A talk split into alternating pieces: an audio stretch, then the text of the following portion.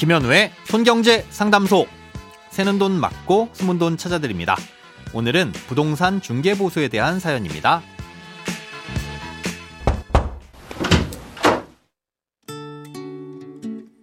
안녕하세요. 대학생 딸이 원룸에 월세로 살게 됐는데요. 보증금 300만원에 월세 23만원, 관리비가 19만원으로 사실상 매달 42만원을 내기로 하고 1년을 계약했습니다. 그런데 부동산 중개보수를 월세 23만 원이 아닌 관리비를 포함한 42만 원으로 계산하더라고요. 뭔가 이상했지만 금액이 얼마 되지 않아 그냥 넘어갔는데요. 딸이 휴학을 하는 바람에 계약 기간을 못 채우고 나오게 되면서 똑같은 일이 생겼습니다. 그런데 이번엔 집주인이 월세를 45만 원으로 올렸더라고요. 그럼 중개보수는 인상된 월세인 45만원으로 계산을 해야 하는 건가요? 45만원에 대한 중개보수 전액을 저희가 부담하라고 해서 월세 보증금에서 제하고 받았습니다. 이 계산법이 맞는지 궁금합니다. 결론부터 말씀드리자면 부동산 중개보수를 계산할 땐 계약서상에 적혀 있는 보증금과 월세만으로 계산하고 관리비는 포함하지 않는 것이 맞습니다.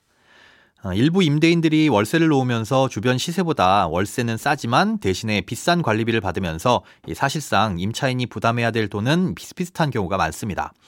예, 진짜로 건물을 관리하는데 그만큼의 비용이 들어갈 수도 있겠지만 보증금 300만 원에 월세 23만 원인 원룸에서 관리비 19만 원은 상식적으로 납득하기 어렵죠. 관리 비용이라기보단 세금과 건강보험료를 덜 내려는 일종의 꼼수일 가능성도 분명 존재합니다. 예, 현재는 모든 월세 계약에 대해 의무적으로 세무서에 신고를 해야 합니다. 예, 그리고 만약 연간 총 월세 수입이 400만 원이 넘으면 세금도 내야 하고 건강보험료도 더 많이 낼 수 있게 됩니다.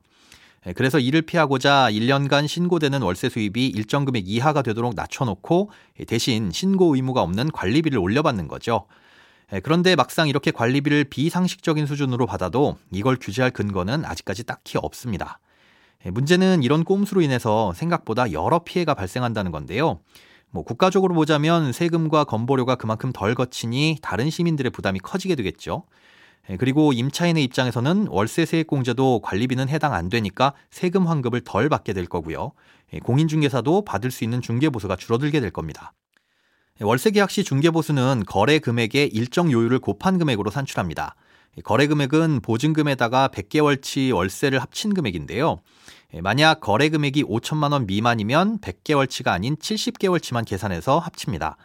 아, 이 거래 금액의 요율을 곱하는데요. 5천만 원 미만이면 0.5%, 뭐 1억 미만이면 0.4% 이런 식으로 거래 금액이 클수록 요율은 낮아지는 구조입니다.